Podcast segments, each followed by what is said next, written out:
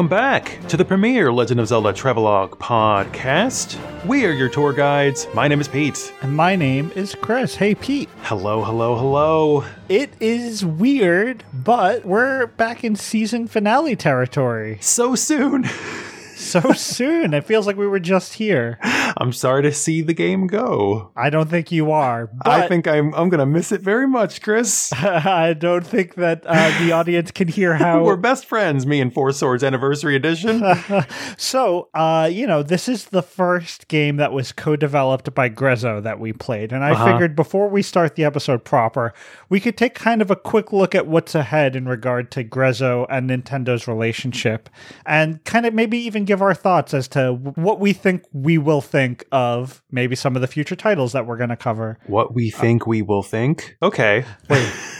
All right.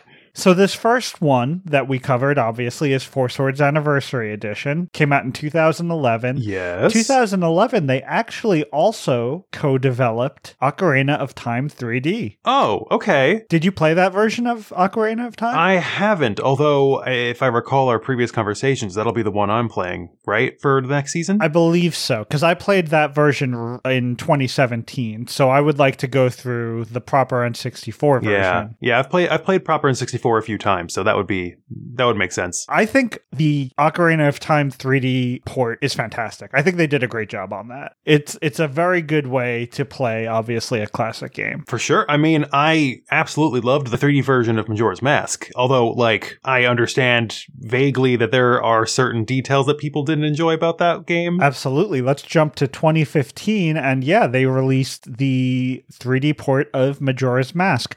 I also enjoyed this port of Majora's Mask.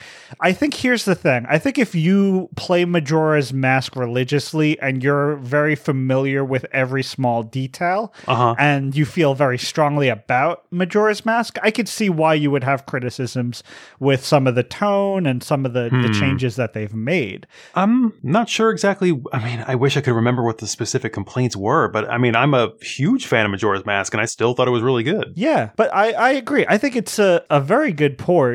And like it's kind of a great jumping off point for people. Like if they missed the N64 Majora's Mask, Oh, yeah. I think it's a good starting point. Like it's on a accessible handheld. Mm. I think it plays very well. It's I don't know. Still better than trying to play it on Nintendo Online. yeah, wink, wink, wink. Well, actually, well, fair enough.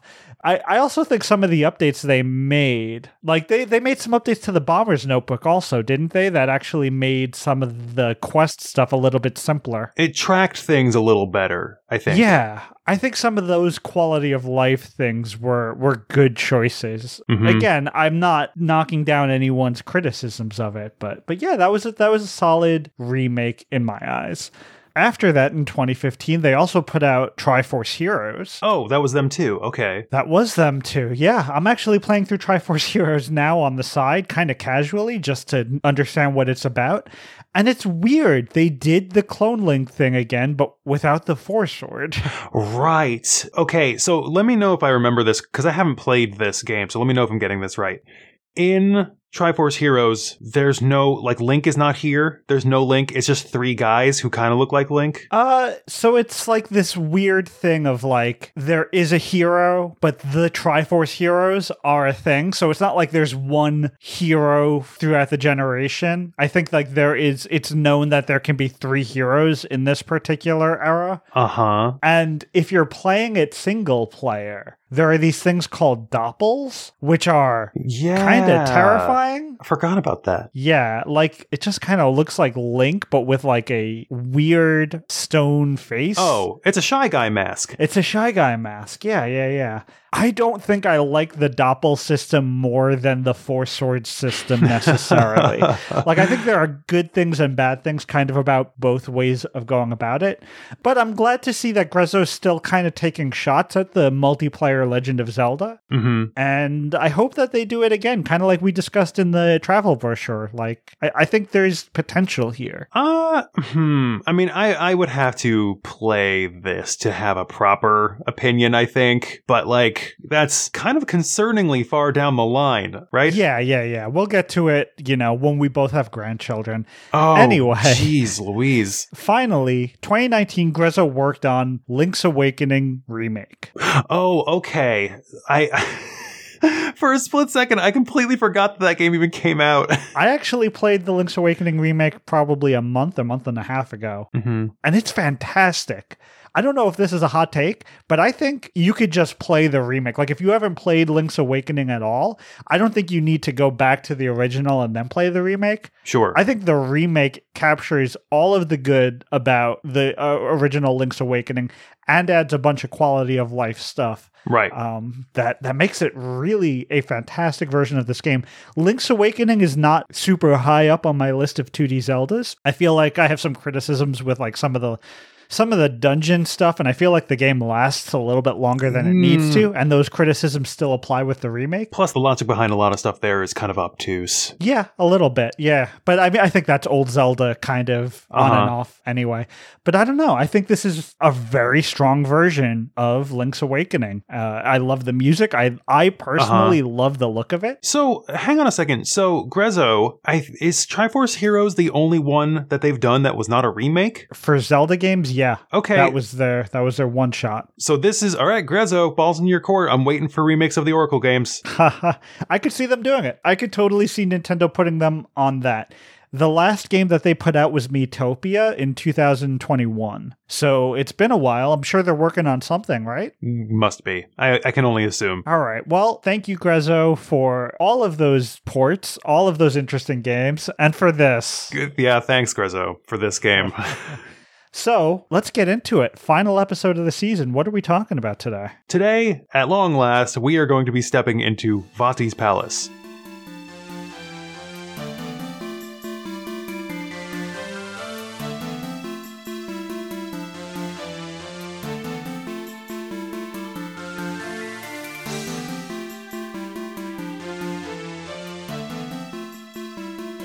We're finally here, Vati's Palace. aka the Palace of Winds. And I'm not saying that just because that's the name in Minish Cap. That is the original Japanese name in Four Swords. Oh, cool. Yep. Well, I'm excited to talk about it because uh, I was kind of blown away by how much this felt like the Palace of Winds from the Minish Cap. Oh, sure. Like you could see what Capcom looked at when they were developing that last dungeon in the Minish Cap. I mean, a lot of the blueprint is here. It's like this is the same place, but it has fallen apart even more over time. Absolutely. And after we talk about the boss fight with Vati, we will also be going over the Hero's Trial and the Realm of Memories.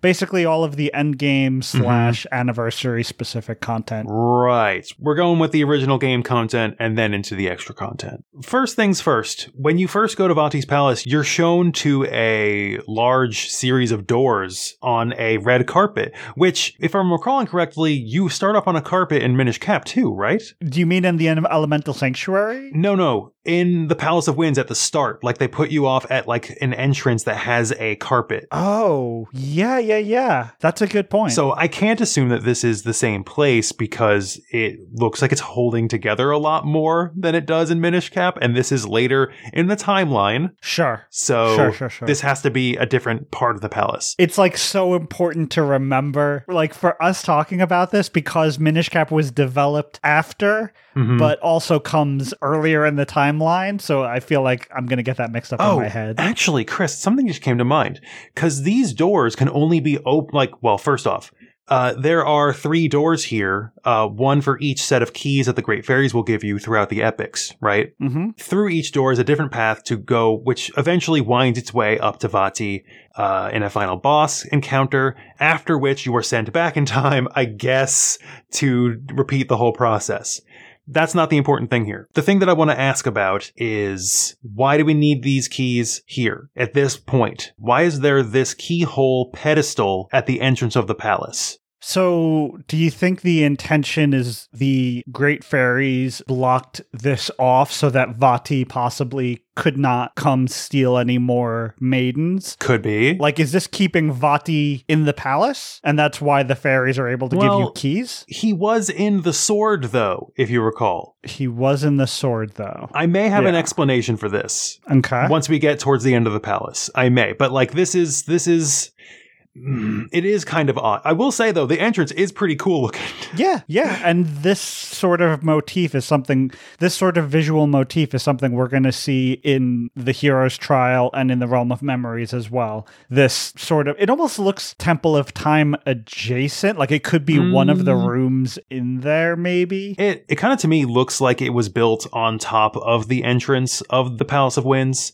Uh, except like it's got more like gold filigree and like almost like a stained glass quality, although there's no actual stained glass. Like it's open to the elements and whatnot. Yeah. kind of makes me wonder if like this architecture and whatnot was designed by the great fairies because like they have their whole you know fairy fountain thing going on It certainly feels like, especially because there's this sort of sun coming down from the top of it that feels very reminiscent of the artwork at the start of the Minish Cap. mm, mhm. The doors themselves look like maybe a separate thing, uh, but those could have been placed there at a later point. But right. yeah, I, I agree. I'm very curious as to who created. we're very this. we're very in the weeds now Yeah, I mean, there's going to be so much reused content throughout this episode, though, that I feel like we could get hung up on these things a little bit here.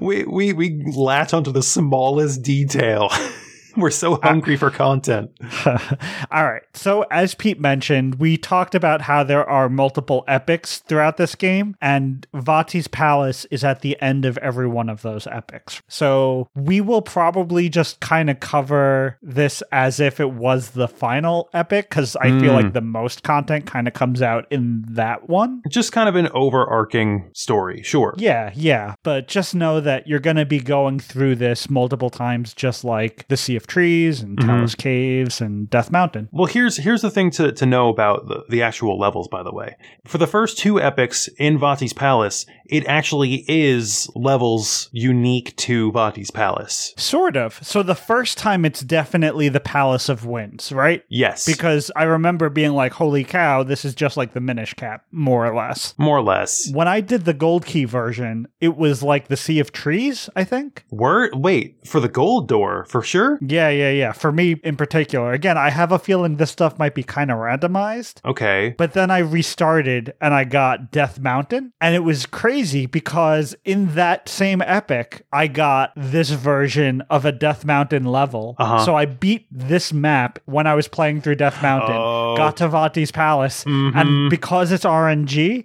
I got the same map that I had just beat previously in the same epic. I could have sworn that that only happens with the third door, but maybe I'm wrong. I, I might be mistaking second and third playthroughs. Oh no, you know what? I just checked. You're completely right. Uh, you only get actual Vati's Palace stages for the Silver Door. Yeah, which makes sense. If you're going to do a cool new unique thing, at least make it the first time a person plays through the game because you don't know that everyone's going to actually play through the game three times. I guess, but wouldn't you want to keep things more unique for the third level after you've been to the other, you know, three stages up to this point? In an ideal world, you have unique levels for each of the epics similar to the other three zones, but I don't know. Why did they randomize everything? I, I don't know. I don't know. Yeah, like I said, it's weird. It's especially weird because you could see repeats of the previous areas. Uh huh. But yeah, uh, do you have any any special notes about your time in the Palace of Winds? You mean in the actual wind levels or in like the randomized stuff? Like in the Palace of Wind dungeon levels. Mm, Nothing's really coming to mind. Uh, there was one bit that I got stuck on real bad during the Silver Door. So remember in Palace of Winds and Minish Cap, there were some segments where you would get on a moving platform and you would have to use the Roc's Cape to jump over obstacles while it moves. Yes. That. It's that, but it's like a long path that goes around the outside perimeter of the entire level before returning to the original point. Right. Yes, they they do that here. I fell so much. I almost got a game over, Chris. Yeah, yeah, that moving platform stuff is a pain in the butt in this game still. Uh, it is cool to see the clouds below you in this game. I mean, Oh, it was yeah. cool in the Minish Cap. It's still like because there's so many static environments in this game, uh, you don't see it very It often. makes it feel like something. I mean, uh, it's also like the only kind of, I'm going to say, fantastical kind of setting in the game. yeah, Everything else is like, it's the woods, it's a cave, it is, you know, the standard video game volcano. And on the map, I mean, you see the the Palace of the Winds floating in the air. So it, it's a nice little attention to detail that when you get up there, it feels kind of like you're floating in the air, even on Mm. this very old game. It'll feel especially fun when you encounter a large, large, large amount of collapsible floors. Oh, yeah. The one thing I think is worth bringing up about the Palace of Winds in this game, it does once again have some cool little eye symbolism. I mean, it has Vati's eye Oh. throughout it. That is the wind element symbol. It has the wind element on the tile switches. It has Vati's eye on the walls, and it has his eye above some of the door frames. True. So it seems like he's been renovating. That's kind of his jam, right? He loves to renovate places with eyeballs. So he took whoever he got for Dark Hyrule Castle, he brought up to the Wind Palace with him uh, to to make some updates. Probably showed up at this place, saw all the scaffolding and whatnot, and just like, you know what? Someone should really finish this up. Is is Vati just a house flipper? I, I mean, I made the joke last season about I want to see, you know, the HGTV show where they where they make the house for Vati, basically the dark version of you know a normal house. yeah, lots of purple and green. lots of purple and green, lots of eyes on the walls. Do we want to address the monsters at all? Because it's just kind of like the same monsters. There are no new enemies here, so we're not going to spend any additional time talking about the enemies. Yeah, I mean, why? Right? Because like, especially with the levels that you're revisiting from previous ones. So like, what are you? yeah, yeah. You, you heard, just go back and listen to the other ones. It's fine.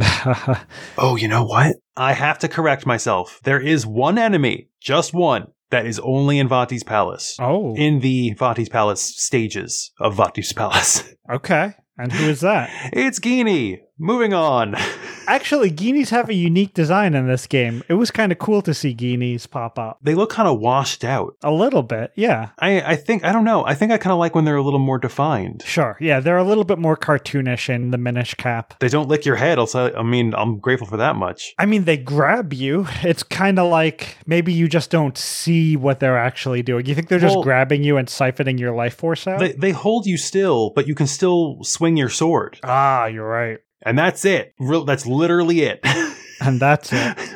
so I guess let's before we get into the boss himself, we should talk about the one sort of unique thing, which is when you're playing the hero key variant, the third epic of Vati's Palace. yeah, because things do get switched up. It's like 12 different stages, including every boss in the game. Mm-hmm. Uh, there's two, followed by a boss, and then another two, followed by another boss. Yes, so you're replaying all of the three prior bosses, hmm and you have two areas from previous levels: Sea of Right. Trees, Talus Caves, Yeah. Death Mountain. Chris, none of the stages are unique. no, it's all uh it's all it's a greatest hits. I know, you know what? I'm not going to give it the greatest hits stamp because we've done that before with previous games. And at least then you're like remixing stuff into a sense where it's like you're just, you know, revisiting themes and, you know, types of puzzles and challenges. This is literally the stages you did the entire time. Similarly, the bosses do not have additional phases here. It's just Right. the hero's key variants of Dera Zol, of Goal, of uh cool. Go of Goin, and Going. of the Big Manhandla. It's exactly the same. I do want to make a correction for myself here. When I mentioned Dera Zol's hero key phase in the last episode, I mentioned that he just shrinks down and uh like homes in on you. Something I didn't notice because I'm playing single player. hmm Uh, this phase of the boss fight, only one link can see him. So if you're actually playing with four people, which neither Right. Pete and I did, three of the people won't be able to see Dera Zol at all, and one person will be able to see Did we him. not talk about that? Okay. Yeah, we didn't talk about that. I wonder if because we can't control the person who's not in control, right? So like You can't what? that was a nonsense sentence and I'm going to move on from it. Uh, so like, if you can't see Dera Zol in this form, can you still hit it, or is that just like only for the one person who can see it? I don't know. I think it's it's probably supposed to be like the other bosses, where it's supposed to be a call out thing, like when you call out to the specific bulbs in the Gouen fight. Oh, the bubbles. Yeah, yeah, yeah. but yeah, I don't know. There's nothing. There's nothing new here, so there's nothing new to say. It kind of, you know, I don't want to be a downer. I don't want to be Mhm. overly critical, but Uh-oh. I one thing that kind of drives me crazy in video games in general is like when you have a boss rush at the very end of a video game, but there's no good story reason why you have a boss rush. It's just kind of here are the boss fights again. And this kind of feels like that. Yeah, it, it doesn't seem really justified. I I feel like I might have been more on board with just a series of unique levels that are hard, and then you get to a boss at the end, right? which exists. I mean, we're going to talk about that in a few minutes, but Sure. yeah. And like Wind Waker does this. Like Wind Waker, for some reason, oh, which oh yeah, I love a lot of things about Wind Waker. I'm not trying to poo poo Wind Waker, but Wind Waker has like a sudden boss rush at the end. It's like a Mega Man style boss rush. yeah, which like if they if they just put in a little bit of dialogue to justify why it was happening, maybe I missed something. I don't think I did. If they just put something in to justify it, maybe I'd be more on board. Well- but you literally just fight the bosses again out of nowhere with no big changes. The thing you're missing, Chris, is that that game was not finished. Of course, of course. no, we we know that in hindsight. It's just I think because of that, some of the things at the end of that game don't feel fantastic. And similarly, I think this kind of falls under the same umbrella of Where they- "All they right, just- I guess we'll do this again. Where it's possibly they just didn't have any other ideas. Or they didn't have enough development time to, It could to be that too. I mean, he, well, that's the thing, right? Is because the original Four Swords was made as just like an add-on to a re-release of Link to the Past, Sure, yeah. so it probably didn't even matter. They probably I, I don't know what the development time for either the original game or the port is, but they probably had a year or so to to get it out Mm-hmm. that you know all things considered they put out a a competent enough game in, in one year's time um but yeah i don't know it could use some fine tuning in some areas Yeah, there's a definite lack of polish. um all right so with that out of the way i think we're ready to take on the final boss of four swords Really, who is it? believe it or not the hurdy-gurdy man oh, could you imagine? oh i would lose it like if if he had a bigger role that we Mhm. just were not aware of. He just hung out in the chambers of insight. that is not the case So we uh, we find ourselves on this like floating purple platform, kind of similar to the Minish Cap, and there's just this statue of Vati in the center. mm-hmm. Kind of weird. And suddenly, our uh, purple ball of evil kind of floats his way down, and we see this text. Whoa, welcome to my palace. I never thought you would be so bold as to pursue the maiden Zelda until you stood before me. What's that? Is that not the accursed Four Sword? So it is the power of the blade that has brought you this far. I, uh, is it though? I mean, yeah, he says, Did you think a dull and rusty blade such as that could defeat me again? You know not your own folly. Watch as the hunted becomes the hunter. And then that's when the boss fight starts.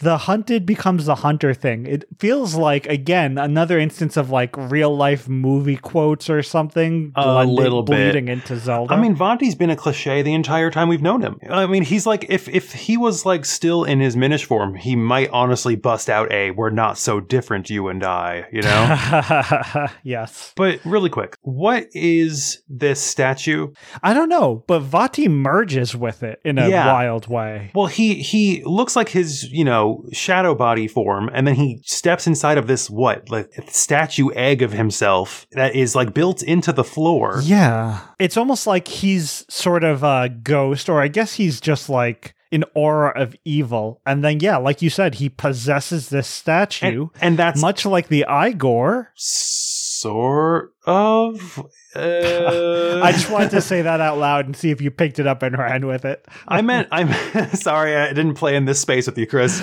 It's okay. But but here's the thing: after he possesses the statue, he busts out of the stone and looks like his old self from the end of Minish Cap, more or less. Sort of. He's got like these this gold outline around him. He's got his gold filigree armor ish thing that he likes to wear, right? Mhm. So, this is kind of what I was alluding to a minute ago with the doors. If Vati was sealed inside the Four Sword, why did the goddesses put locked doors in, on the palace here? Did Vati need this statue to reach his full power? Right. So are you saying what they were locking up was the statue? That is the only thing I can think of. That's an interesting idea. Like, is this Vati's real body, maybe? But but then are you allowing the essence of Vati in when you open the door with those keys? Hard to say, because like a lot of the the Palace of Winds is exposed to the sky, right? Mhm. So he might just be able to come in through the floor. Right, which I mean then technically speaking, he could embody this statue at any point and be unleashed. Depends. I mean, does the big gold form does that also have the ability to just fly wherever it wants? The big gold form being the merged form of Vati. Yeah, yeah, yeah. Does it have the ability to get past the giant door? Is that what you're asking? Yeah, there's got to be a point to the door, right? I've got to imagine that the door is the fairies locking Vati up there. It doesn't make a lot of sense because, again, it is just the Palace of the Winds, something that Vati has been going back and forth, like previous to all of this. what if it's like, oh man, there's got to be something going on where it's like, Wait, what if what if this giant door that we're approaching is in the palace? uh huh. right? Like it's not at the it's not in the ground. You're not teleporting upwards after the door. Uh huh. You're teleporting upwards, and that's where this door is. So Vati could technically be locked in this palace, if that makes sense. Then where is he the whole time when he leaves the sword? So he leaves the sword, he captures Zelda, he brings her up there, and then the fairies lock Zelda and him up there. Oh, oh, they made okay, so they crafted that door. They constructed that door immediately after Vati gets out. Right, they locked him in there. Unfortunately, Zelda also kind of got locked in there, which isn't great. um, but then they immediately were like, "Okay, Link, listen, you got to go get us some money, and then we're gonna send you in the in the palace." Wow, these three are the worst. I, it's not. It doesn't look great for them. Like it, for the level of rupee hungry these three are, it kind of like gives me vibes of. Well, I mean, I know you didn't play this game, but Tingle's Rosy Rupee Land. Okay, how so? to where everything runs on rupees. If you want to fight stuff, you need rupees. If you want to continue forward in the game, you need to get more rupees. Yeah. Like everything you want to do, you don't get like a whole big thing of tools like Link gets. You're just paying for everything. It's definitely a similar mentality, I think, uh, that both games share, if that's the case. um, okay, so let's talk about this boss fight.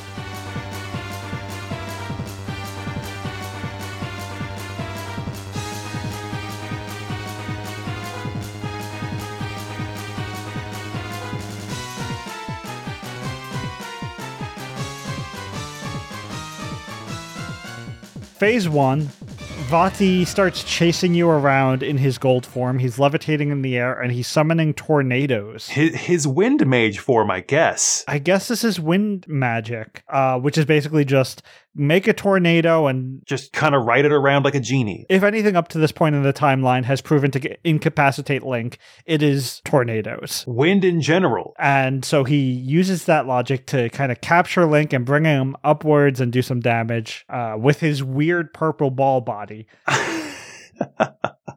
Little does he know that Link has bombs, though. I mean, he has to. There's four pedestals for every single player to pick up bombs. That's true. I, yeah, this is another thing of like, of like, why are there Minish pads in Vati's palace in the Minish cap? Mm-hmm. Like, why do you have these here, Vati? He does also shoot lightning in this form too, right? I think so. Yeah. Yeah. yeah, yeah. Which, you know, it's just balls of electricity that bounce off of surfaces and are kind of unpredictable. So good luck. So what you want to do is you want to take the bombs that you get from the bomb power and just toss them into the tornado. Uh, the first one will blow up when it gets to the top. As the bombs blow up, Vati starts to get closer and closer Mhm. to the ground. You have to rely on the detonation aspect of the bombs. You have to rely on the detonation. And if you're like me, you've never once read that you have the ability to detonate up to this point. or it was never relevant in the game up it was to that point. never relevant. Exactly. It was never required. My entire silver key run had no bombs needed per level. Yeah. So I completely forgot about the entire tutorial per bombs. And then I get up to this and Vati just spits the bombs out of his tornado. I'm like, what am I doing wrong?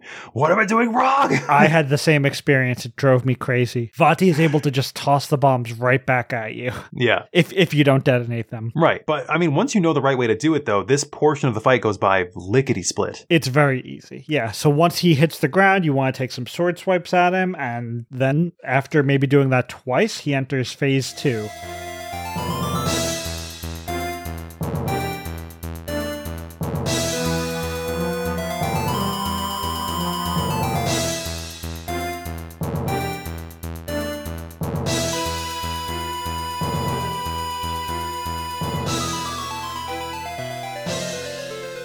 Real quick though, uh, like before the next phase of this fight, uh, when you beat the first form, portals open up at the end, and you know rupees rain down, similar to when you beat a normal boss throughout the game. But when you and Blurtus go to stand on them, uh, instead they fade and go away, and you know, psych, Vati's still alive. A cruel trick. Yeah, thinking the game's almost over. yeah, this game likes to pull the rug out from under you. like he does, he does this no matter what epic you're in, though. Does he? I feel like I didn't notice this on later on my latest epic. No, he still punks you each time. And he's like, "Ha, Okay. you thought that I had you," and I'm like, "No, we've done this literally three times." Yeah, yeah. You're just like, all right, hurry it up. Phase two is where we get transported to the final destination version of this platform again, similar Right. to Minish Cap. Closer to that one, yeah. Vati grows his iconic arms, and at the end of his iconic arms are the manhandla bulbs for some reason. Yeah, he does. He does seem to like kind of incorporate each of the bosses in some fashion. Exactly. So we have a manhandla phase where he's basically just doing that, and you well, want to hit. you can you can say phase, but he kind of cycles through them. Right, right, right, right. So it's basically manhandla and Gouen. I don't think he does anything uh, similar to what Dera Zol has in his moveset. There was one thing that I questioned at first for this fight because, like, you know, once I noticed that he was getting stuff from the bosses, like, okay, what does he get from the slime guy? He doesn't make little glowy balloons. He doesn't like jump around and make icicles fall from the ceiling. Mhm. He doesn't like turn invisible to everyone but one player. Right. What he does do though is spit these uh well at first I thought they were just like these spike balls, but what it turns out I'm pretty sure they were ice magic like from Ice Wizzrobes. Oh, okay. Which makes sense because Dera Zol can knock icicles off of the ceiling. Yeah, so I guess that's the that's the closest you're going to get. Okay, interesting. Um, so this is, I believe, this is the final phase of Vati, though, is when he's repeating these versions of the old bosses, is it not? Yeah, I mean, he'll uh he'll shoot fireballs from the manhandla hands. Uh, you know, spin his arms around the stage like a pinwheel. You have to avoid him that way. Mm-hmm. Uh, he'll do lightning balls again, which honestly I hated very much. Yeah, yeah. And again, if you're doing this on the hero key version, like you've just done these bosses literally to get here. Oh, to do all of that in one level is very repetitive. So here's the thing that I kind of like here. And this is here, we're going to put our theory caps on for a second. Ooh, I'm ready. At the end of the Minish Cap season, Lore Master Kex wrote in with a very interesting theory about the nightmare at the end of Link's Awakening. Yes. It mentioned how DethI, the final version of the nightmare, was reminiscent of Vati and Yes. Vati's long bulby arms. Kind of a deteriorated version of that, yeah. I want to build on that theory a little bit here. Okay. Spoilers for Link's Awakening, I guess. I mean, we mm. already spoiled it last season. We're going to do it again.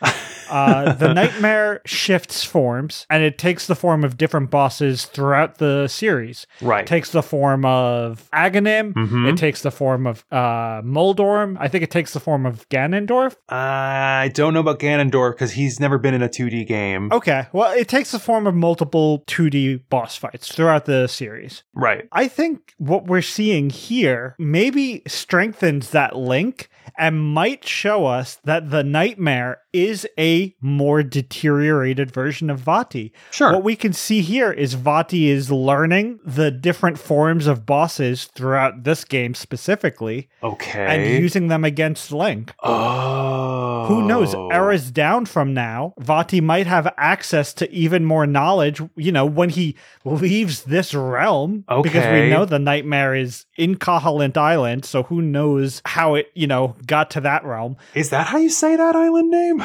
Kahalint? Koholint? Koholint? Koholint? I have, I have no clue. I don't know. Uh, Kahalint Island, Koholint Island, whatever it is. Okay, so so the suggestion you're making is that Vati, as he deteriorates or as he grows, maybe develops like a shape-shifty power copy ability. Exactly. Only be- that becomes kind of like stronger when he's like a nightmare creature. it just it strengthens over time essentially right We've saw Uh-huh. Vati i don't believe with any of these powers in the minish cap suddenly this is kind of most of, or the second phase of the boss fight and then by the time we fight him in link's awakening that's all it is and then in the final version we see something reminiscent of vati's og form kind of giving us the piece we need to say oh it was him Right. this was him all along oh, that's so interesting. i like it Oh, that's so good. I like that a lot.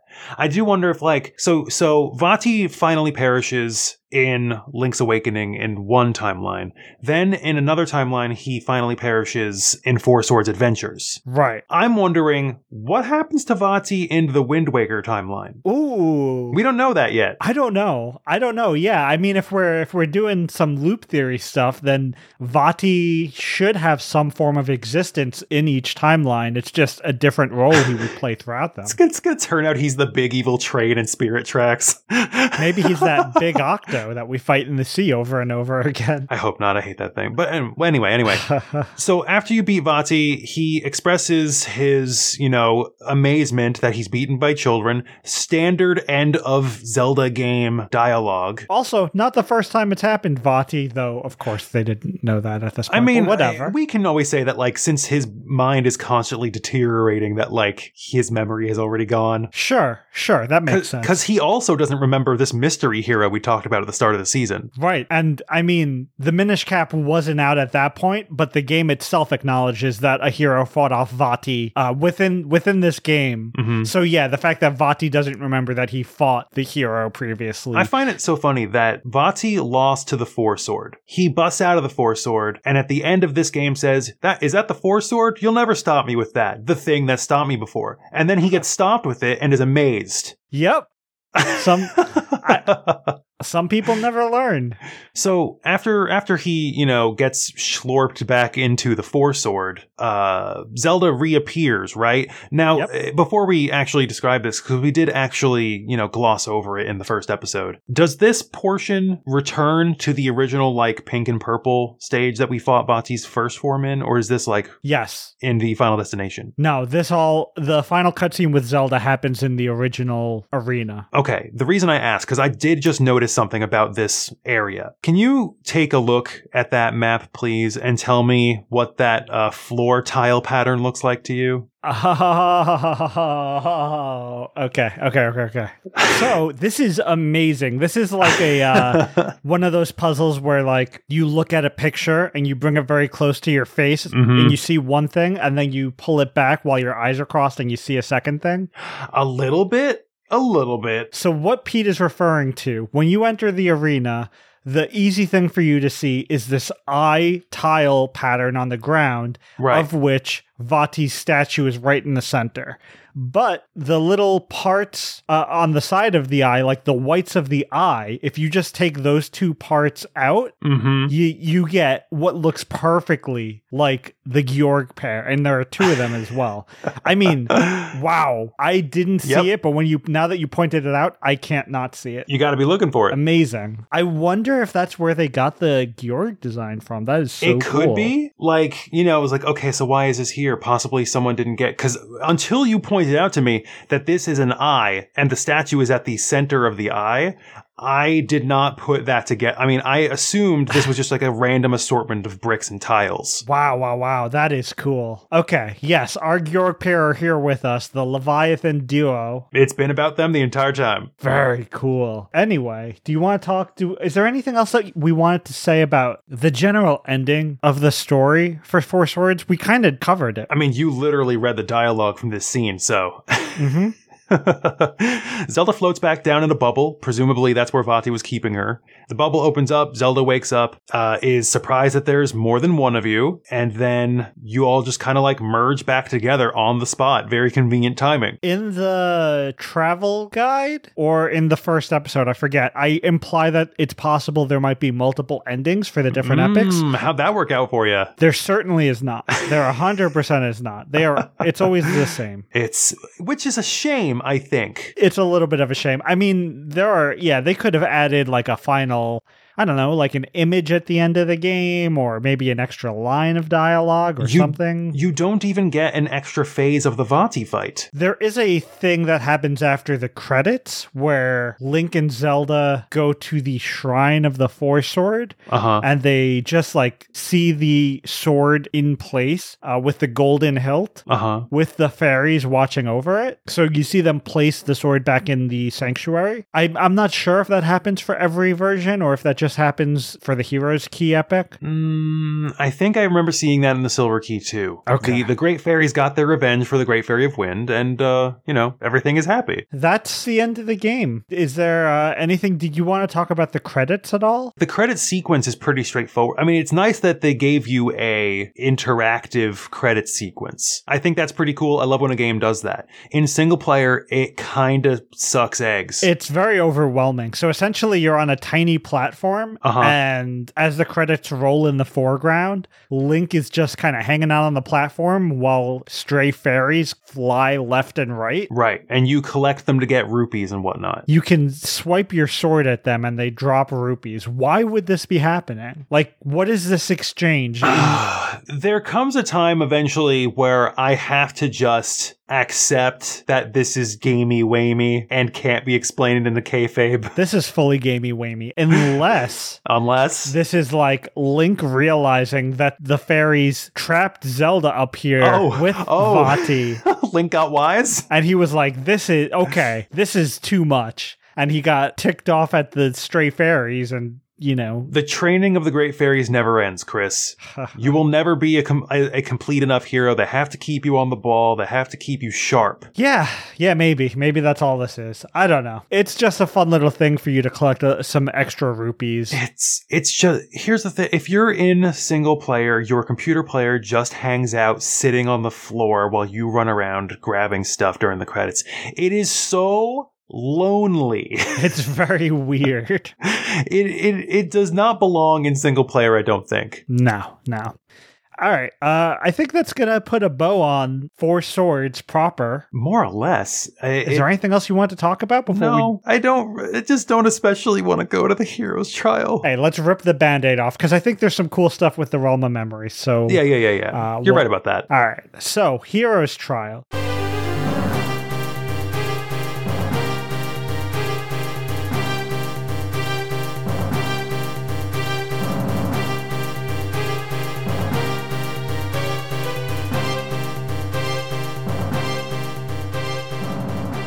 All right, the Heroes Trial is um, an additional mode that unlocks once you collect a total of 30,000 rupees. I think there's a secondary thing, like a second option for how you can unlock this. I don't remember what it is. It might be like beat all three epics or something. Maybe. If you beat all three epics before you collected 30,000 rupees, no, I don't think that would happen, right? Why not? Because it's a thousand, a thousand, a thousand. thousand, thousand, thousand, five thousand, five thousand, five thousand. I guess so. If you're like just under, you could get just under the wire.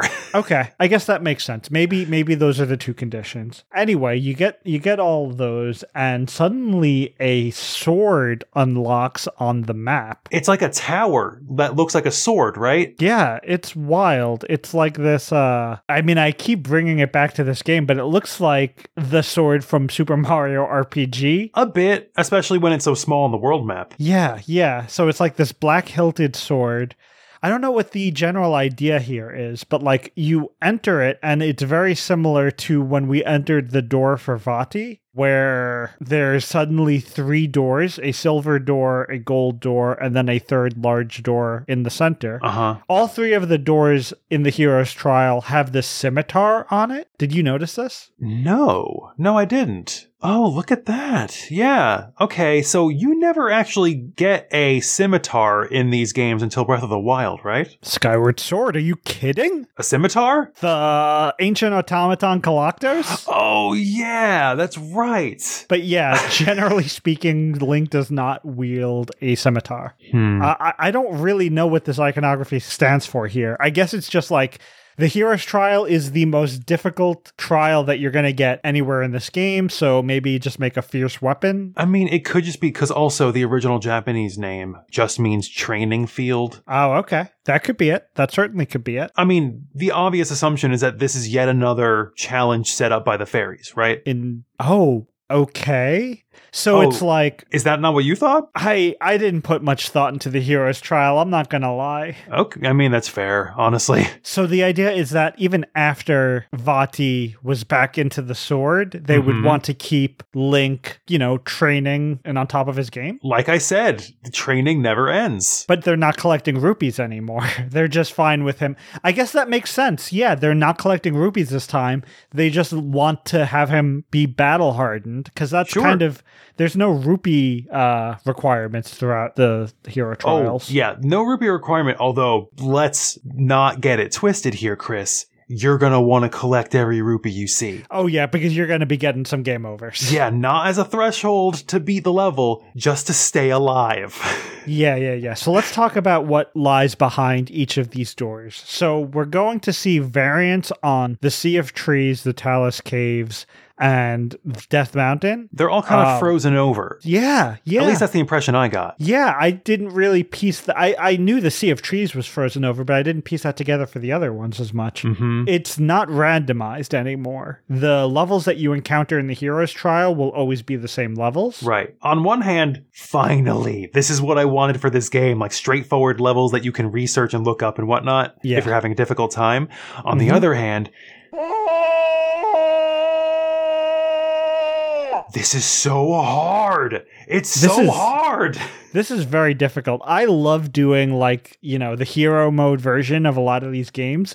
I didn't finish the hero's trial because the actual battle encounters that they throw your way throughout this are overwhelming for a single player. hmm I beat the silver door. I beat the gold door this morning. hmm The hero's door is a hot nightmare. It is a dumpster fire of a level. It's- this was not meant, I'm just going to say it, this was not meant for single player, even though it was introduced in the same game as single player. Yeah, yeah. So like the difficulty is ramped up here, but not in the same way as it is in the main campaign. Like in the main campaign, it kind of feels like, oh, some of these puzzles just feel weird as a single person playing it. hmm it's really just oh the battles themselves are just completely overwhelming it's not it's like not janky anymore it's Uh-huh. just it's just like oh this is way too difficult of a battle There, Uh, there. I mean, to to your point, like there's portions throughout the hero's trial that are not battle that still seem strange to give to single player. Where like there was one, I think, in the gold door where you have to pull a statue across a thin ice bridge, but like you also have to maneuver it around corners on that bridge, which is Yeah. which would be impossible as one person. So you have to switch back and forth between you and Blurtus in order to actually maneuver it like you're doing a like a, a three point turn driving. so you're talking about the talus caves i actually found that to be one of the more interesting revamps that they did that specific puzzle seemed terrible i, I just watched a youtube video of it i didn't Mm. even get that far I didn't have time to watch a YouTube video. I played the first two levels and I died on the third one.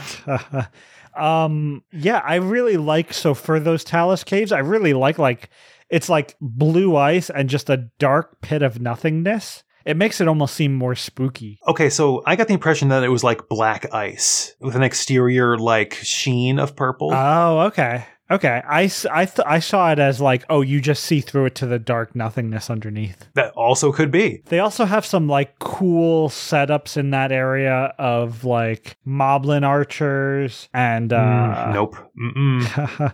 it yeah, it's like they have like little overlooks that you have to like knock them out of. This And they have these very interesting magnet puzzles. The thing you're showing me right now, Chris, the, is a spot that you cannot. There's going to be positions where certain enemies just are and you can't fight them. They're just there to be like turrets that you have to try and avoid. Not if you have projectiles. Nope. The part that you are referencing in the Talus Cave portion, in the gold door, hmm the early on uh bow moblins you cannot fight because you because at, at the start of every stage they reset your tools they reset your seeds Oh, interesting. I didn't catch that. they take everything away from you at the start of each stage hmm and so oh man i just can't get over I, you know what okay here's the thing here's like one positive i can i'm gonna hand it to grezzo here right that they definitely had a firm firm grasp on what aspects of the game were most difficult and annoying and they took those things and they turbo loaded it into these three stages For sure. Bow Moblins, Dark Nuts. Most of the time, it's going to be Stalchildren. If I never see a Stalchild again, I will be so happy. They also have a lot of like very tiny gnat platforming in Mhm. the Talus Cave specifically. That is super difficult, or it looked super difficult.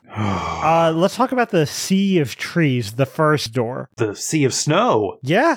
I kind of liked this. This was like a nice. I had a good feeling, like walking through that first door Uh-huh. and seeing, like, oh, cool, we have variations on the previous levels. I'm Right. into this. You know, the, the interesting thing about the Silver Door with the Sea of Trees is that the stages here are focused primarily on certain tools. Like you're going to have stretches where you're just going to be using this one particular tool or another. Yeah, Once you get to the later doors, it kind of mixes things up a little bit more. yeah. I think the first door, I think specifically the silver door, leaves a good impression. Like, it's Mhm. never too overwhelming. Yeah. Like you said, the puzzles are very focused around a few tools. It's very clear about that. And it, there is a genuine challenge to the Silver Door, for sure. Mhm. But yeah, this is like just basically a nice wintertime variant of Hyrule Fields, or whatever you took Sea of Trees to be, I guess. Yeah, no new music though. No new music. That's a bit unfortunate. there is a fun little, not Easter egg, but nod at the end of oh yeah. the Silver Door. in the silver after at the very end portal of the first stage of the silver door you get like one separate island if you go exploring further past uh, where the island is shaped like the number 25 Yeah, which is kind of nice you know a little Yeah. celebratory thing for the 25th anniversary. Right. each door actually has something like that did you catch those I only caught it in the Sea of Trees. okay uh, in the third stage of the gold door Which is Death Mountain, or is that Talus Caves? That is Talus Cave. But Right. uh, apart from that, uh, each door in the Hero's Trial has three stages, and the third stage is always a frozen over version of Vati's Palace, uh, which. Frozen Uh, over, meaning the bricks are blue instead of red. Yeah. I mean, I just like to think that it's like cold. Yeah, yeah, yeah. No, I'm into it. Although the sky has shifted colors to where it's like. I don't know if it's inverted or if it's supposed to look like sunset, but that's the impression I got. It's so good. It visually it looks very cool. And again, they didn't reuse puzzles here, which I Mhm. commend them on. Like the new puzzles, that's cool. it's like the puzzles are all unique it's just and it's very pretty honestly i dug the, that portion a lot but the uh the 25 reference pops up you almost you blink and you miss it almost where you get one of those chimes where uh, it starts to rain rupees Uh, but in one particular room towards the end of that stage the rupees take the shape of a 25 Oh, very cool. So it's one of those rooms where the rupees just pop out of the floor like crazy. oh is that coming out of the floor i always assumed it was coming from the ceiling Okay, coming from the ceiling, but it's one of those like rupee fever sort of. yeah yeah yeah yeah yeah yeah Very cool. Uh, the one in the hero's door being Death Mountain, it's a little harder to catch unless you're looking at a larger, you know, zoomed out version of the map. Mm-hmm. I did catch it in the time when I was playing this morning. It's a massive room of lava passages that uh, have these steel grates overhead, you know, like the scaffolding kind of thing. And the scaffolding takes the shape of a big 25 that you run around on top of. That's fun. It's a nightmare room that is eventually populated by tons of Stalchildren and ball and chain soldiers. There are enemy encounters in the hero's trial that look like I, I think I've made this comparison before, but it looks like if you were in The Sims and you had an item and you just pressed copy item over and over again in one room. Like Mhm. like the amount of uh bow moblins that I saw in some of these levels and Stalchildren and Uh, this is where I first noticed the uh, Ghini in Vati's palace in the Heroes trial. Just some of the enemy encounters. It's just an unfair amount of enemies for one. Chris, there were some that I would not have made it out of if I didn't have the Master Sword and full health. Yeah, you want to go through the. I, I think we've said it in previous episodes, but you want to go through the Realm of Memories as soon as you unlock the Realm of Memories to get the Master Sword. ASAP. For real. Because, okay, okay, here's the thing. I'm trying not to get mad. In the Vati's Palace levels, you get a lot of uh, wind streams that you have to try and avoid because they will push you literally all over the place. Which is not unlike Vati's Palace in the Minish Cap. For sure. But this is ramped up to the nth degree. A hundred percent. But there was one room, which, mm, by the way, in my notes, I used the term kill room and kill box a lot for this, for the hero's trial. Okay. And what I mean by kill box is that you are trapped inside of a small space with a ton, ton, ton, ton of enemies. And either you die or they die. Yeah. And one of them, uh, going back to the bow moblins, was one where I have streams of wind pushing me down towards the southern wall. Okay. And a bunch of bow moblins, maybe 10 bow moblins all phasing through each other at the top wall of the room, all shooting bows at the same time.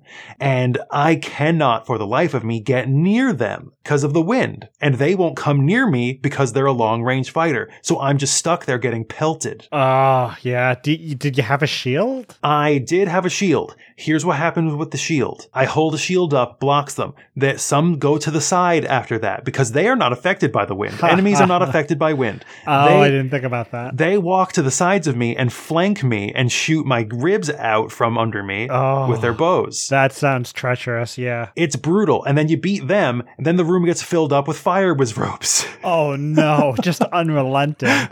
Yeah, I, you know, maybe we would have different things to say about the hero's trial if we were playing this multiplayer. I have to assume. I have to assume we would be uh, giving a much more, mm, well, maybe not glowing review, but we would be a lot less miserable about it. yeah, just a few quick notes that I have. Uh, there are some floor tiles in the Death Mountain version. Uh, so Death Mountain feels uh, visually like I don't know. You don't see it frosted over the same way because you're the inside, I guess, a volcano. It's a volcano. It's maybe a little more orange, but there are new stone switches for you to step on with the scimitar symbol, which is kind of cool. I don't know if that applies strictly to Death Mountain. I think that's throughout all of the Heroes Trial, right? Because that's kind Oh. of the oh, symbol. It's possible. I only have a picture of it from Death Mountain. Like we we we talked briefly about the one in the Sea of Trees that kind of looked like a kissy face. I'm pretty sure each of the symbols in each level is just the element that it is. Like in Vati's Palace, it was the wind element. Yeah, yeah. Um, and the last thing that I have a screenshot of here is this one encounter that I didn't go through, but I mean, if you went through this, I sympathize. I can't imagine. Oh, multiple dark nuts, multiple chain ball and chain soldiers. Ball and chain soldiers in these games. I know you don't like Dark Nut encounters. Ball mm-hmm. and chain soldiers are such a tedious, annoying enemy in these games because they're just swinging it around. Like you've got to wait for them to throw it at you and miss, and th- at that point you have a few seconds. Yeah. So if there are multiple ball and chain soldiers and Dark Nut chasing you at the same time, mm-hmm. I don't know how you get anything done. There comes a point where you just have to t- soak up the damage. That's literally all you can do sometimes in some of these rooms, especially in the ones where you have to fight these weird combinations of mass amounts of enemies on ice. oh yeah. One of them, one of my favorites that pops up whenever I literally have in my notes for the hero's trial. Whenever I feel safe, here come the ice Wizzrobes. yeah, they the, this game has a habit of launching Wizzrobes at you when you're least expecting it. multiple at a time, so you don't know where they're coming from or how to like stop them. And here's the thing about ice Wizzrobes because I until the hero's trial did not encounter them. They shoot their ice crystals that will freeze you in two different directions. So if you're expecting them to shoot straight, they will not do so.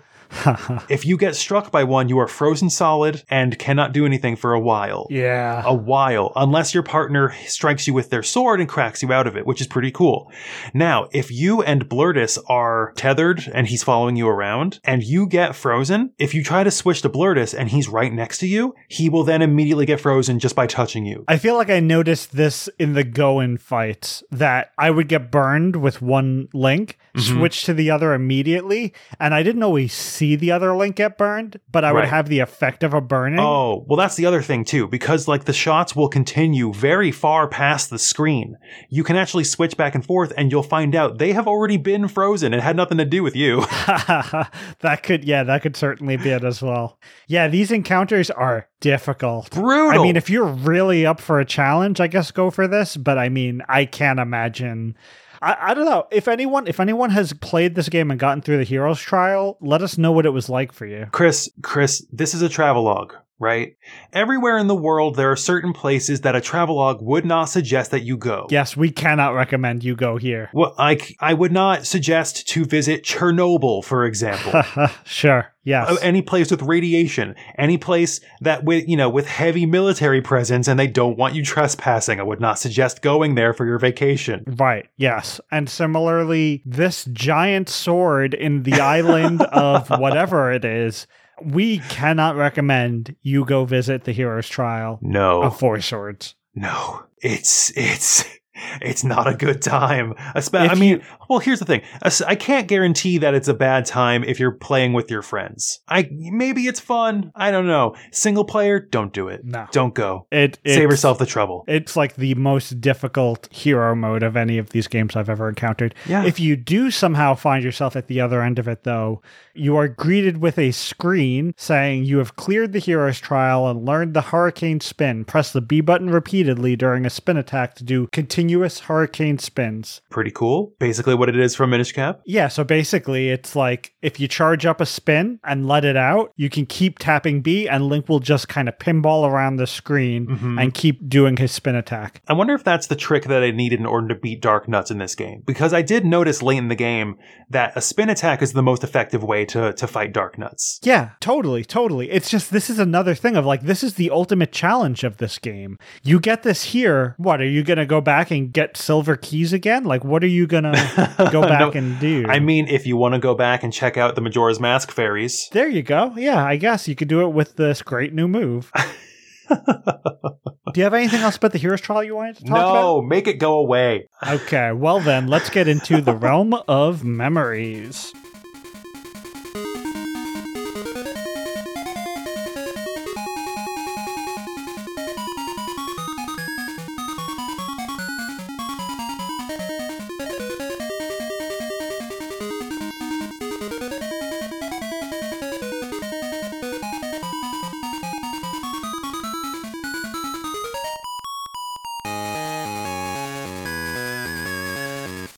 So the realm of memory. So basically, you complete the first epic, and this Triforce in the center of the map raises from the ground. Uh huh. I have so much I want to say about the realm of memories. Uh, I guess we should literally maybe just go through the levels first. We did gloss over this early on in the season. Yes. So basically, it's another big door. It's a recurring theme throughout this episode. So, also locked by the fairies. Also locked by the fairies. This one just everything unlocks though, like you mentioned in the first episode. Right. Everything unlocks after the first epic. hmm There's a silver door, a golden door, and a hero door. Uh, let's start by going into each of those, and then we'll talk maybe about some bigger implications. Yeah, man. We don't have to spend a ton of I, time. I'm wondering what implications you're thinking of because I got nothing for this in particular. yes, I have something. I do kind of like that. Like it, this, the doors appear to be in like this kind of like old, run down, like I'm gonna say church based on the surroundings. Yeah, that's a good point. This isn't the same door as, you know, the Vati's Vati's boss door is more regal. It's like Uh-huh. clearly in the sky. There's like a red shiny carpet. Right. When you get to the realm of memories, it's a green raggedy carpet. The walls are weathered like you mentioned. That's a very good point. if that's not like just straight up grass, this might be exposed to the elements. I want to remember this when we talk about some theories in a minute. I, sweet. I would love to hear some. Let's let's come back to this. So the first door, Silver Door, brings you into a link to the past. Weirdly enough. Rad. So basically, the the realm of memories is going to transport you to three games from the series. My assumption is that all three were going to be linked to the past because that's what this game got packaged with. That's a good assumption, but it's wrong. It happens every so often. So we're, we're teleported at first to Link to the Past. Uh, we're ascending Hyrule Castle. It looks great. They've changed a few minor things, but generally the bigger picture stuff is all there. Mhm. There's the hidden entrance to the right that you use to get into the castle and Link to the Past isn't there. There's like a big jelly thing. Oh yeah, there there a lot of the like entrances and exits that you remember from the games you're going to go back to are largely inoperable. Yeah, yeah, yeah. Uh, so we make our way atop the castle. We get into the second level of this door, and it's actually the Hyrule Castle interior. This looks great. I mean, this looks very much how I kind of remember this area looking in Link to the Past. Super cool. They really tried to, I think, throughout each of these doors, the attention to detail, it's not one to one, but it really feels like you're traversing the maps from these previous games in, in a fantastic way It's great. and all of the small puzzles that they put throughout them. I think because Grezzo was doing it for this game you know it didn't feel like a weird thing where you're doing a single player thing that was really designed for four people. It, everything felt like it worked for one person pretty well. Thank for once. uh, the third level for the link to the past silver door is the lost woods which is also really cool. Right. it's i you know the music is great. The music is the music from these games uh, something very cool about the Lost Woods in the Silver Door is you get to the final warp portal, and it's where the Master Sword is in in the Lost Woods. Right. But you have a statue of the hero of legend here, Yeah, the original guy. the original guy.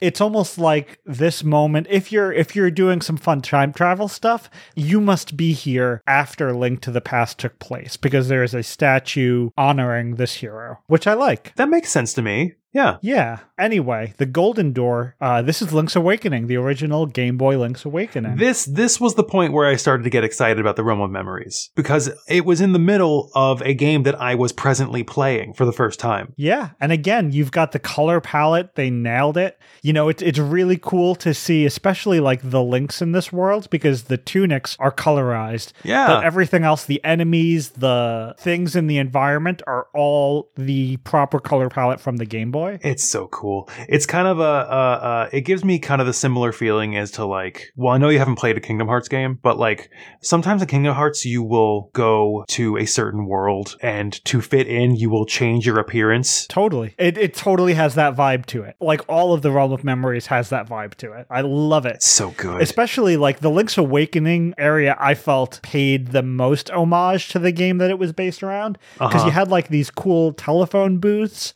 Uh, you make the ascent up the west side of Koholint Island. You have Mr. Write's house there, exactly where you would expect it. Also, a cool thing that happens in the Link's Awakening portion of this, do you actually get a Chain Chomp power up I thought that was rad because, like, I mean, here's the thing: you do only get it for like the remainder of this stage. You don't get to bring it with you to the next one. Mm-hmm. Uh, but I do think it's pretty sweet that they let you eat up some enemies with it before you have to let it go. Absolutely. And again, it's just another fun nod to Link's Awakening. This is the area where you bring the chain chomp in that game as well.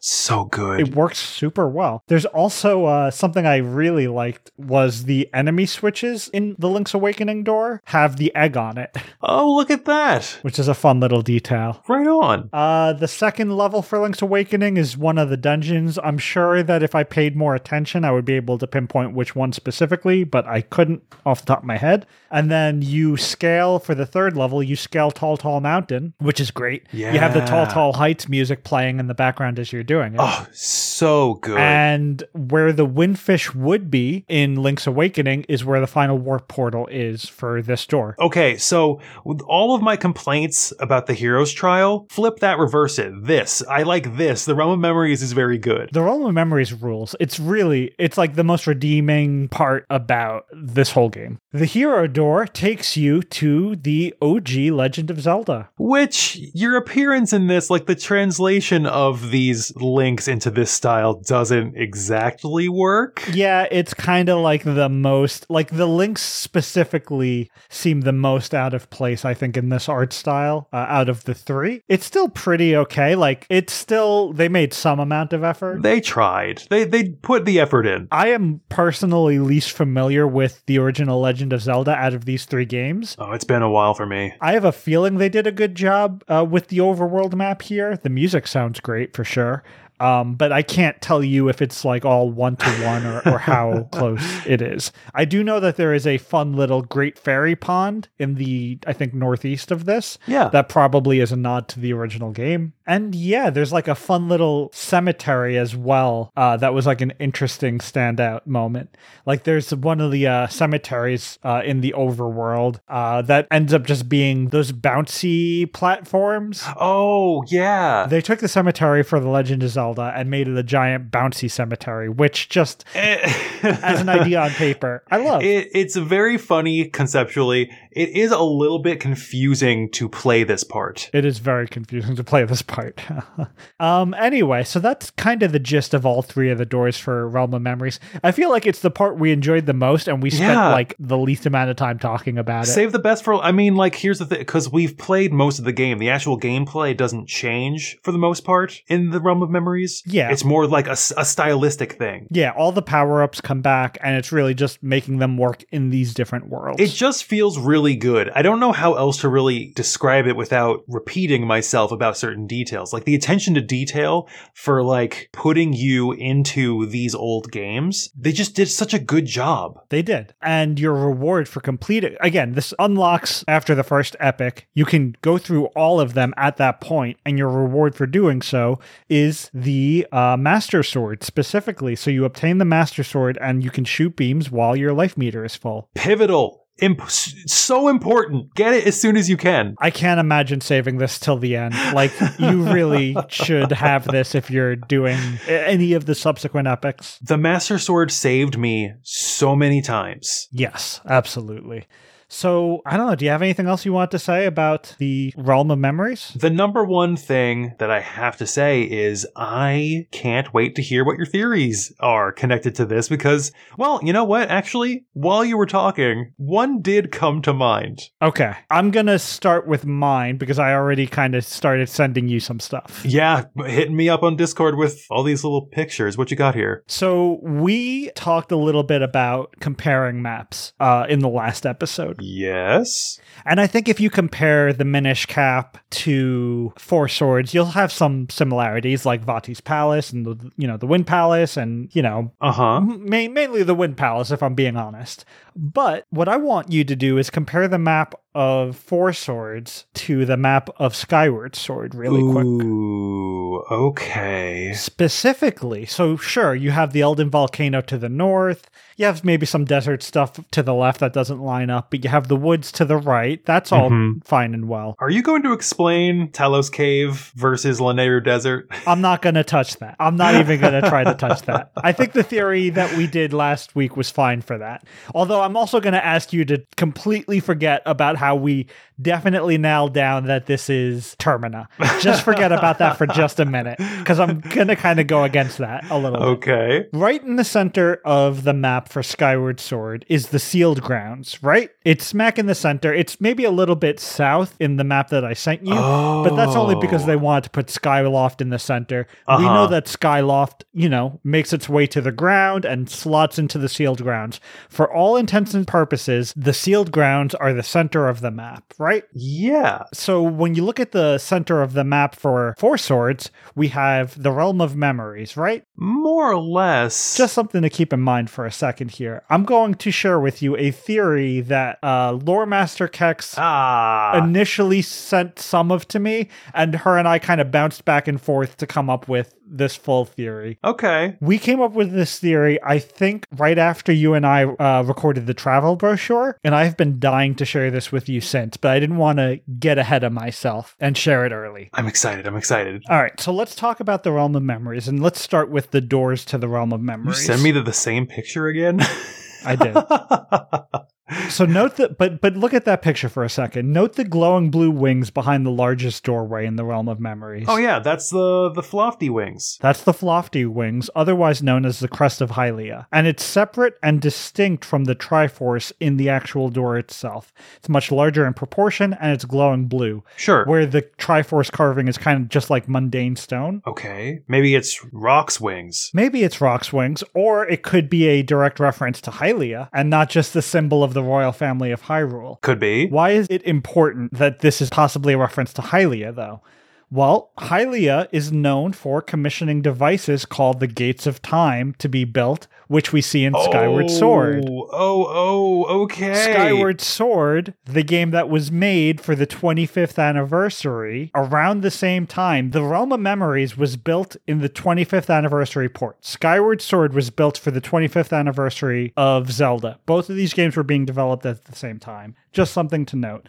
The gates of time can be used not just to travel back to the past, but also to travel to the future. In fact, the first one that we know for certain who used a gate was someone from the past traveling to the future. This is young Impa in Skyward Sword traveling forward in time before Link or Zelda were even made aware of the gates. Okay. Kex uh, then says she wonders if the hero from Four Swords has somehow stumbled into a prototype gate of time whose location may have been lost and leads to errors in the Fallen timeline. Because again, Link to the Past, Link's Awakening, and The Legend of Zelda.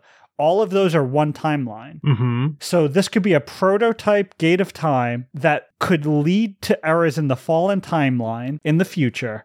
Uh, they don't exactly look alike, which is why this might be like a prototype, but it would explain how we're traveling to places that don't exist yet. Uh-huh. Perhaps Hylia, when creating this prototype gate, she used the gate to notice that something would go wrong. Oh, okay, okay. The events at the end of Ocarina that lead to the fallen timeline, suddenly Hylia is aware that the fallen timeline will come to pass. Okay. So what she does with this gate of time is possibly go to the era for Link to the Past, go to the era for Link's Awakening, go Uh-huh. to the era for the original Legend of Zelda, and put countermeasures in place, ensuring that Hyrule would have a shot at continuing Whoa. in this doomed timeline. Okay. And this would just have been Hylia's other plans in order to Yes, Hylia understands that something will go wrong at some point, and she may not have full control of that, but what she can control is putting things in place so that Hyrule has a shot in the future in which this may happen. Okay, including in the dream realm. Including in the dream realm. I- I mean, it again, it's part of that timeline. That's an interesting theory. I like that. This is one of my favorite. I mean, to be honest, if not for this, the Realm of Memories is very much just a gamey whamey thing. Like, let's have some fun homages and Easter eggs. I love this. I love what it does for the Fallen timeline. Mm-hmm. I love what this does for Four Swords in particular. The idea that Hylia could be actually jumping around the timeline and maneuvering and putting things in place. Like we, we talk about these messages that Hylia sends us throughout Skyward Sword or Oh, throughout sure. the Minish Cap. I mean, she's literally. I mean, I'm pretty sure I said during season one that Hylia is probably the voice that is talking whenever you get a new item. Exactly. but maybe this is a little bit of insight into her going back and forth between these timelines and actually being able to put things in place. Whoa. Okay. That is a dope theory. Just like before she did anything that she put into action in Skyward Sword, she did this. Yeah, yeah, yeah. She she this may have been she may have been working on Gates of Time for a while. Whoa. And this may have been a proto version of it. And again, like the idea that she saw, you know, this timeline where things go wrong and she's like, okay, well, that may happen and I need to have some fail safes for if it does. I okay, I like this theory a lot. If I'm wrong about the Termina thing, I think this is very satisfactory. That's kind of where I was at too when I was editing the episode in which we discussed the Termina theory. Was I like that Termina theory so much? If either of these two theories is the canon thing, I'm so happy with it. Can I really quick just insert a potential twist that is based on the Termina theory? Please do. Termina, filled with people that look like other people from Hyrule, right? Yes. The realm of memories, while I can't quite define what it would be in Termina, I would suggest that its existence is contributing to the existence of identical people. Sure. Like something lifting people out of place and time. Lifting, maybe lifting them from out of time, or maybe just, you know, it radiates, you know, this presence in Termina to that, like, makes it a little bit closer to Hyrule. Sure. Which, same thing for the Dark World, if that's what this place is, you know, or Lorule, which is, I think, also the Dark World. It's almost like Termina is this AI that is like learning what the world is and it's like scanning Mhm. over different eras and picking and choosing things. And like the realm of memories is one shot at that. And Termina itself is another shot at that. Maybe Koholint Island is another shot at that. there's there's definitely a missing link here, I think. Pun not intended, don't look at me like that. Where this realm, whatever it is, has a tendency to copy other worlds. And that would cross over into the Dark World, which Ganondorf takes over, but it still kind of echoes Hyrule, or Termina, which in other ways kind of echoes Hyrule sure. because I think there is the possibility that the two are the same place, just splintered through the timeline split. If there is sort of this loop happening where similar things happen throughout different timelines, but they Uh-huh. have a different face to them. Right. Vati might die in the doomed timeline and the uh, child timeline at the exact same point in time, just in different timelines. Ooh, I love it. So that's why I'm thinking it like whatever became Termina slash the Dark World was a separate thing before the timeline split. And that might be where we are right now. This seeded into multiple different things. whatever this place is. Maybe it's what the sacred realm used to be, and it just became this, you know, uh, a, a realm of memories radiated place that kind of resembles Hyrule but isn't. And then the timeline split happens, and in one point it becomes the Dark World because it's crossing over with Twilight, and then in another it becomes Termina. I, I can get behind that. So yeah, in the fallen timeline, it becomes the dark world. In the child timeline, it becomes Termina. In the adult timeline, it's also the Dark World. Is wh- where's the dark world in the adult timeline? Uh, that's where Malladus comes from in Spirit Tracks. Okay, perfect. there you go.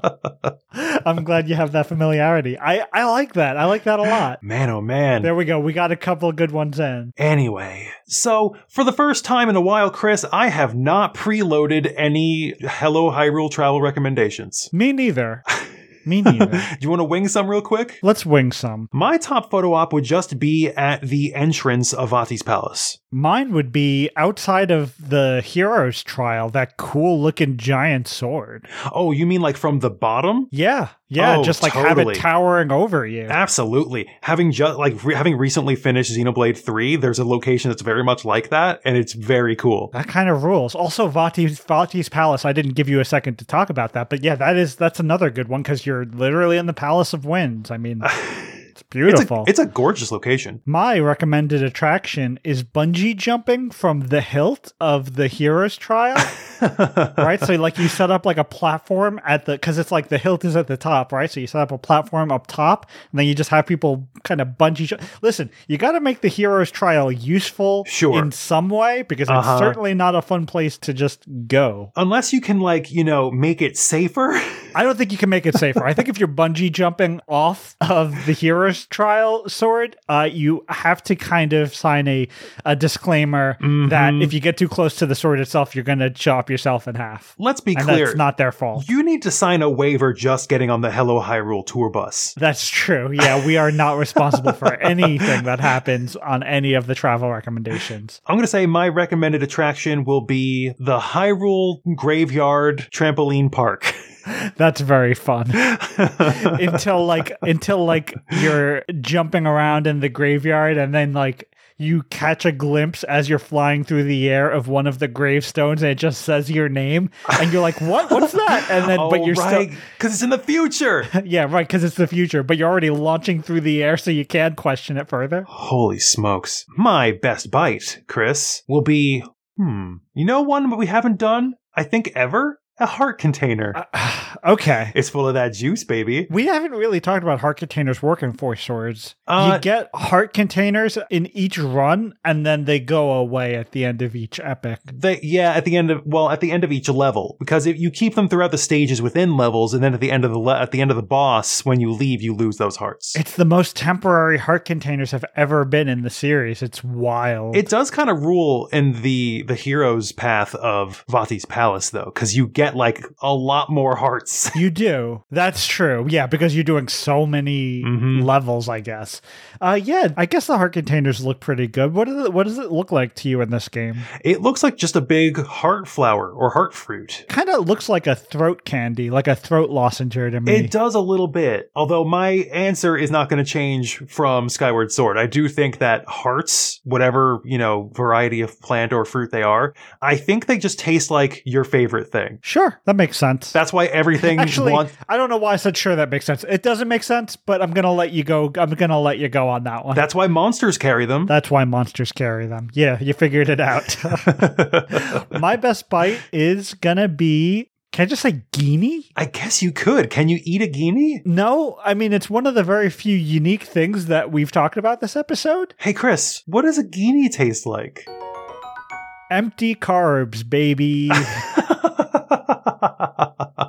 What's the outside only of a marshmallow taste like? it's just like a big glob of mashed potato.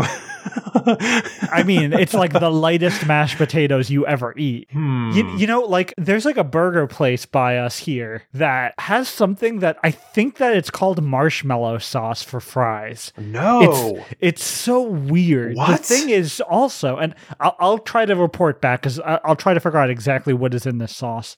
The thing is, it's also kind of good. Like Mhm. they gave it to us accidentally once. Like I would never see that on a menu and order it. Sure, people will put anything on french fries. Yeah, but I kind of like this. For And sure. maybe it's just Ghini essence.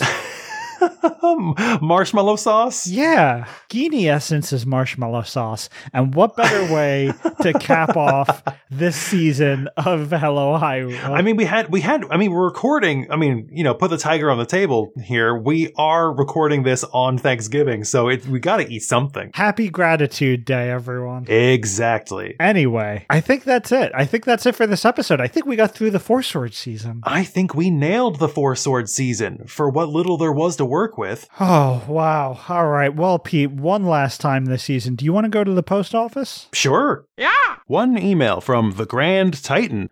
I've been going through season one to catch up and came across the janitor from Lanayru mining facility. I have now decided that all things you two make up, like the Darknut Santa and this janitor, I will draw and compile into a file of all the weird and cool stuff you guys think up. Ooh. Thanks for the wonderful inspiration. Thank you, Grand Titan. Yeah, Grand Titan. He's the one who did the Darknut Santa uh, artwork Yes. that that we threw up on our Instagram, and now he has sent us the janitor from the Lanayru mining facility. Another great drawing. That's so fun. We'll we'll have this up on our Instagram at some point also. Um, but yeah, thank you. The idea that someone's gonna listen for all the weird, silly things that we say and just keep drawing them, I Uh-huh. I'm very I- excited. I don't want to lead the witness here. I'm just really curious about like what other stuff they might have already written down. I I kind of forgot about this janitor until I saw this picture. But yeah, this was this episode was a lot of fun. I kind of missed this uh, dungeon. Man, I gotta go back and play Skyward Sword because you know I, I still have the HD edition now and I haven't touched it yet. I've been getting the itch as well. Anyway, All right, so I have a review here from Wild Dragon 22L. Wild Dragon says he's glad he found the podcast. He loves the banter between us, but he wants to let us know that waking water isn't actually a liquid. right. It's a solid, as when you sink into it, you don't actually fall through it. It's like frozen water. Right. He also asks what Tingle tastes like. Listen, Wild Dragon, that's heresy, and we don't do heresy on this podcast anymore. we are reformed.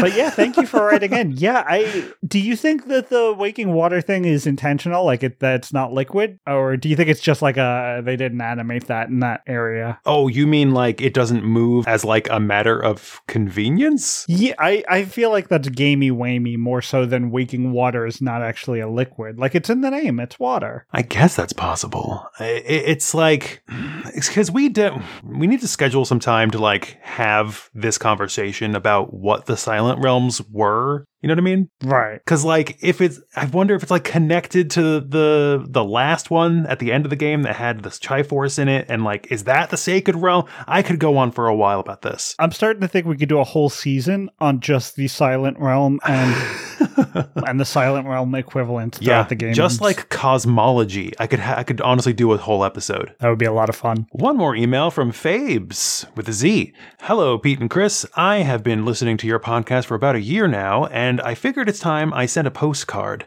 I loved hearing your theories on the Four Swords realm being either Termina or the Dark World. I love it too, it's really good. It is. I think both are plausible, but I want to add another theory into the mix. Perhaps Termina is actually the Dark World of Ocarina of Time's Hyrule. Both worlds share different interpretations of the same characters, much like other Dark Worlds in the series, and whilst the key landmarks in both worlds don't quite mirror each other like they do in A Link to the Past, there are enough similarities in the geography to make this theory true, even if it's a stretch. With that in mind, if we take the notion of Termina being the Dark World of Hyrule, then both of your theories on the Four Sword Overworld can coexist. It's a win win. Huh. The Dark World of Ocarina of Time's Hyrule. I It could be. I mean, like, that's more or less what we've been saying, right? Because wasn't the thing that we came to that, like, the Dark World is Termina, is the Sacred Realm? That's kind of the whole That- thing. Right, that's what we came to. But is there a dark world of Ocarina of Time's? Oh, like a separate one for Ocarina of Mhm. Time. Right, because the equivalent in Ocarina of Time is just kind of the disheveled future. Oh, it fill it fills the role of that, yeah. Right. It, I, I will say this.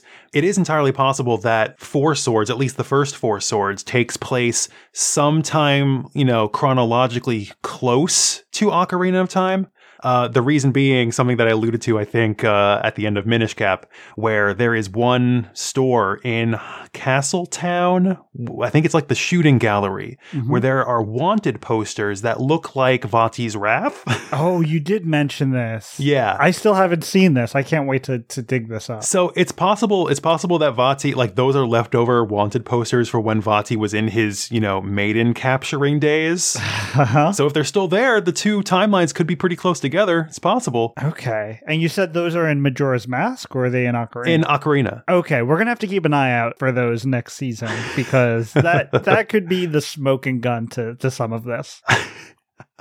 Either way, I mean, thanks for reaching out, Fabes. It's, I mean, I think you're on the right track. And just one last postcard that is not an individual email or review that was left for us. but Okay. more, um, a gathering of voices since the last episode released. Pete and I are well aware that you don't actually name Epona in Ocarina of Time. Okay? We got that one wrong last episode, unfortunately. I got confused with Twilight Princess. Yes, that happens in Twilight Princess. See, we can. I mean, you you get it, right? Like, even though they are going to put the name Epona on us, we still both know what the name of our horse is. Oh, 100%. Yeah. Yeah, yeah, yeah, So yeah, we'll, yeah. You know, as we're playing it, we will call out as we sit in our homes alone.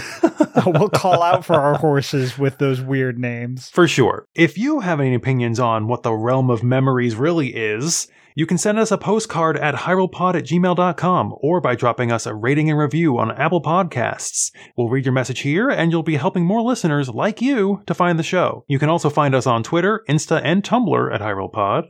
And if you want to find us individually on Twitter, I am at the edge of my Pete. And I am at a man named Babs. But we do want to mention we want to take a little bit of a break after the bonus episodes for this season. Yeah. Maybe just a month or so throughout January and come back for Zelda Day at the end of February. I believe that's the week of February 21st. The week of Zelda Day. the week of Zelda Day. It'll be back on a Sunday, just like you've come to expect us. Uh, but yeah, we've done three seasons now, every other Sunday without missing a beat. Yep. And we just we want to take a small break before Ocarina because we want to make sure everything is prepped and locked and loaded to deliver the best season for Ocarina of Time that we can deliver. Bring you the best podcast product that we possibly can. We will likely have a few bonus episodes, may at least one bonus episode. We'll try to figure out a way to do sorties, maybe. Not a lot to work with. You'll see something in a few weeks. Don't worry.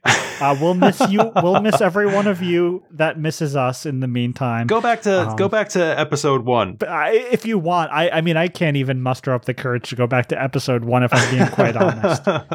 But until then, excuse me, podcast. you did the thing. I don't know.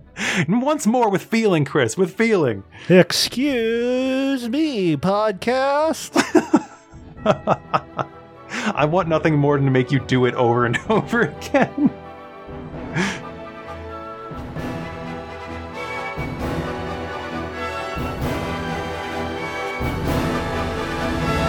Turns out the real hero's trial is drinking 20 ounces of coffee and then trying to record for over two hours. there you go. That could be your end of episode. oh, that's perfect. That's perfect.